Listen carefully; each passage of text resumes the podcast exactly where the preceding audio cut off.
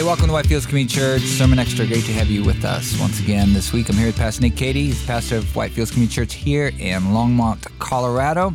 And if uh, you missed us on Sunday, it was Pentecost weekend, Pentecost Sunday, and uh, we were looking at our new series, The Spirit Filled Life, and we were looking at Acts chapter 2 and the coming of the Helper, of the, the promised Helper that Jesus promised to his disciples when he ascended into heaven. And if you missed any of that, you weren't with us here on Sunday morning or you weren't with us online, you can, of course, download it from whitefieldschurch.com or any of your favorite streaming platforms, Google, Apple and Spotify. We're on YouTube as well, and of course Facebook. And if you would please um, uh, like and like and subscribe, uh, review, leave us five star review, uh, leave a comment. Those kind of things really help boost us up in the ratings, up in the algorithm, and so that when people are asking, you know, questions about life and God and and, and these issues that we're discussing, then we can provide them with gospel centered, Christ centered content. And so this week we have we were looking at Acts chapter two as we began our new series called the Spirit Filled Life, and we have you know this lot of stuff to cover here, and uh, one of them, you know, you you discussed the three, the kind of the three prepositional uh, prepositions, the relationships that we have with the Holy Spirit. We just and the question arose was that you know that idea of of them waiting there in Jerusalem. Is this what they some people refer to as the the second blessing? Yeah, so second blessing is a term that's used in some charismatic circles. Uh, let me explain real quick. We describe three relationships with the Holy Spirit that are uh, that we could summarize by using three prepositions. Now, there are other words that are used in the Bible uh, to describe those relationships, but I would say at whole there are three distinct relationships, right? And so, um, the idea of second blessing it comes from the fact that as we covered on Sunday in John 20 verse 22 Jesus breathes on his disciples. This is after his resurrection but before his ascension he breathes on them and says receive the holy spirit. And yet after that before he ascends into heaven he tells them now wait in Jerusalem until you receive the promise of the father the Spirit coming upon you to empower you for this mission. So they've received the Holy Spirit, but then they're supposed to wait, and they end up waiting for a week after Jesus' ascension until they receive the Holy Spirit. Now, that's really confusing. So we explain what that is. And, and those who use the term second blessing would agree with the first part of this, which is that they would say, yes, they received the Holy Spirit in John 20, 22 in the indwelling in the sense of being saved, fulfillment of the prophecy from like Ezekiel and Jeremiah about that one day God's Spirit would indwell people. That's how we're saved. That's what Paul the Apostle is always talking about in his letters, how we're sealed with the Holy Spirit when we believe, how every person who believes has the Holy Spirit within them, etc. Um, but then they still have to wait. So, what is that waiting? Well, in some circles, these are charismatic circles, they use this term second blessing to say that it's one thing to believe in the Holy Spirit, they would use this phrase sometimes to say it's one thing to have the Holy Spirit, it's another thing if the Holy Spirit has you, right? Mm-hmm. And what they're mm-hmm. describing is that this is something beyond just being saved or being sealed with the Holy Spirit.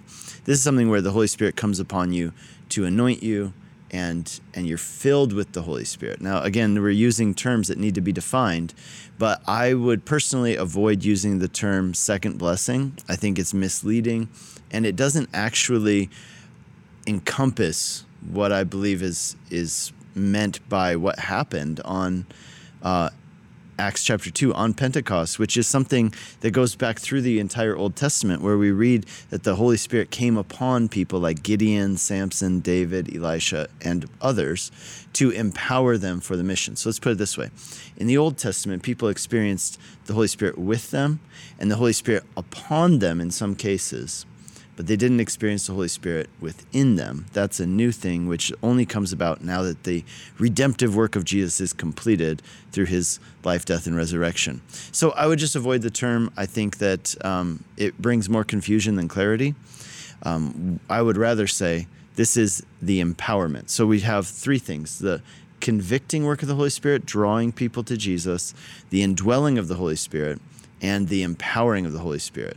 I think if we think of those things in those terms, we can see how different um, we can see how those different relationships play out on the pages of Scripture as we read about different things, and then we can think about how they play out in our lives as well. Now, one interesting thing, as I mentioned, there are three relationships, but sometimes different words are used. For example, in the book of Acts, it talks about being filled with the Holy Spirit, it talks about being baptized with the Holy Spirit. Where do those fit into it? And here's where it can become a little bit confusing, but it doesn't need to be very confusing.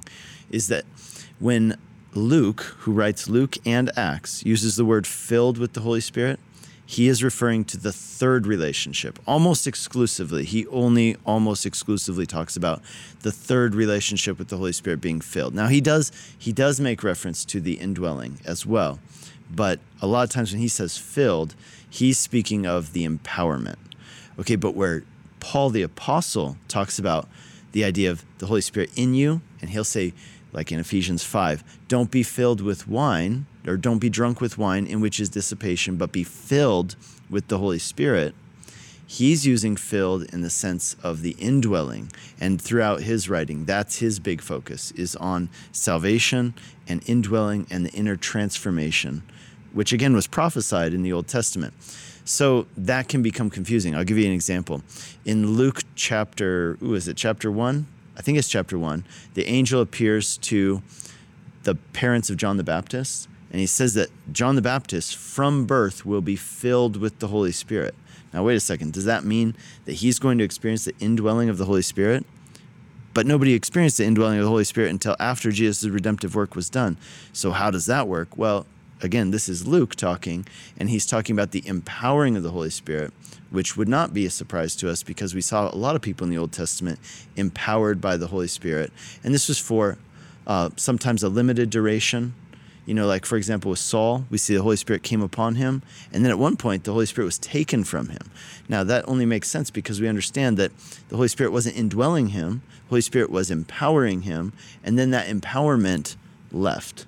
Okay, so when we read that, another one is that we'll see that the uh, disciples or the apostles in the book of Acts, they're filled multiple times. Right? So like in Acts 2 they're filled, and then again they're filled in Acts chapter 4 where it says that they were in this place, they were persecuted, they prayed, and they were filled with the Holy Spirit and boldness. And so sometimes, you know, people will pray, "Lord, fill us with your spirit." Well, we should understand what that means. We're not necessarily referring to the indwelling of the Spirit, right? We've already been indwelled. That's not something we have to ask for again. But what we're talking about is the empowering of the Holy Spirit, and and that is something that we want continuously. We want uh, to be filled, you know, and have the Holy Spirit upon us in the sense of empowering us for everything that God calls us to do. So that's where some of the confusion come in. I think it's much more clear and biblical to think of it in terms of three relationships. Mm-hmm. Yeah, no, I think that, that using that word empowerment, I think that's very, very helpful because that's that's exactly what the Lord wants to do. He was he wants to empower us for the work of his ministry. You know and i i mean I, I know i pray that every single sunday i think that lord fill us with your spirit. Lord fill our children's ministry workers with your spirit. Fill our ushers. Fill our security people. Fill our audio people with your spirit to do the work of the ministry. And, and what's that going to be? To be a reflection of God's love, to be, you know, breathe that fragrance of Christ to all the people that come in here. You know, if it's a word of wisdom, if it's in prayer time, healing or whatever it might be and and that's basically to be empowered for the work of the ministry and i think you know i think even within the you know the charismatic circles i think the, the desire is to be used of the lord to be empowered mm. of the mm. lord and and to be dependent on the Lord. And you know, semantics aside, I think that's kind of the end goal. If everybody across the scope, you know, whatever word you use, I think if your desire is to be dependent on the Lord and to be empowered by the Lord, then you know, we're gonna maybe have different words, but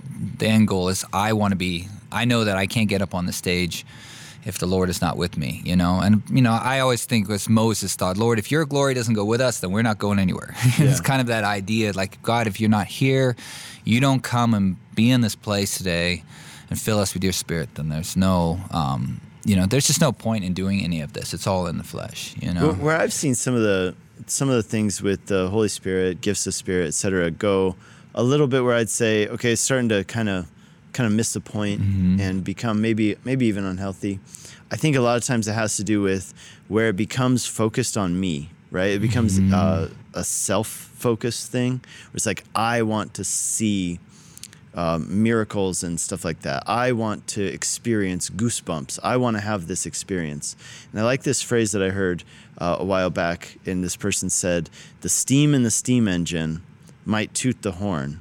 But the purpose of the steam in the steam engine is to move the train forward, not to toot the horn. The tooting the horn is Yeah. just a side effect, right? Yeah, no, I completely, I completely agree. Um, the next question comes from an 11 year old while they were eating their macaroni. And the question was based on a story you told um, in your sermon about you and I and uh, not recognizing each other at a train station. I was supposed to meet you, and we didn't find each other. And her question was that, you know, because you were equating it to, uh, um, you know, the helper not coming. Of course, um, thank the Lord, I'm not not the Holy Spirit, but. Um, the, the the idea was that her question was that you didn't recognize me, I didn't recognize you, uh, and the question is, do we sometimes not recognize the work of the Holy Spirit? Yeah. So, so I was saying you were the promised helper. I was the promised helper. Yeah. and you were there, but I didn't recognize you. In fact, in spite of the fact that you were there. And she asked, "Well, do you think it's sometimes true that we that the Holy Spirit is sometimes working, and we don't recognize it?" yeah. And I would say, "Yes, that's absolutely true." Yeah, no, and and how is that? How do we sometimes miss that? Yeah, I think we're just. I, I think that we can, you know, think in a fleshly way. Paul says in Second Corinthians five, he says, "I will make it my goal no, to no longer view or perceive anyone according to the flesh, as I formerly did. We even mm. viewed Jesus according to the flesh, but we no longer do so. So." How do we? What does that mean? Then we view everyone with spiritual eyes, with spiritual goggles, and we view our situations with that way. Where, where are the ways where the Holy Spirit is working? Where are the ways where He is nudging, insisting, leading? um, and we want to be sensitive to that. Yeah, and I think that goes back to our first question in in sometimes where people go awry with the, these, you know, being empowered by the Spirit of the second blood or whatever the term they might use is that, as you said, it becomes me centered, and we're like, I want to be empowered for the things that I want to do, and God is like, I want to empower you for the things that I want to do, and many times those ships don't meet in the night, and and I think that's very important for any church, any leadership, I know it's been important in my ministry to always be in tune with what God's doing, not necessarily even in my my my city, but what God's doing specifically in the church. What does God want to do here at Whitefields Community Church, and how can I be? How am I going to be a part of that with the gifts that He's given me, and that when He empowers me to to use those gifts, am I using them for the ministry and the mission that He has for our church, which is part, of, of course, of the larger body of Christ, you know, and and that, as that kind of spreads out, but it's kind of starts out with our our church, you know, and being aware, you know, of what God is doing and the message that God is speaking to each one of the people that sit in these chair, chairs on Sunday mornings. So, well, it's a great way to end this. Is that you know, um, you know, what is God doing in your life, and uh, are you wanting to be empowered for the things that the Lord wants to do through your life, not necessarily the things you want to do through your life. And I think that's that's a struggle we all have. You know, we always. But I think our greatest desire is to be a part of what the Lord is doing in His church, and how can we be a part of that? And I think you know, if you take some time to pray, the Lord says, "If you ask, I will give." You know, just seek first His kingdom, and and these other things will be added unto you. So maybe spend some time this week praying through and praying for the Lord to empower you. You know, to fill you once again for those things that He's called you to do. So again, once again, if you missed uh, White, uh, whitefieldschurch.com, get over there. You can download it, share it with a friend. It's very important.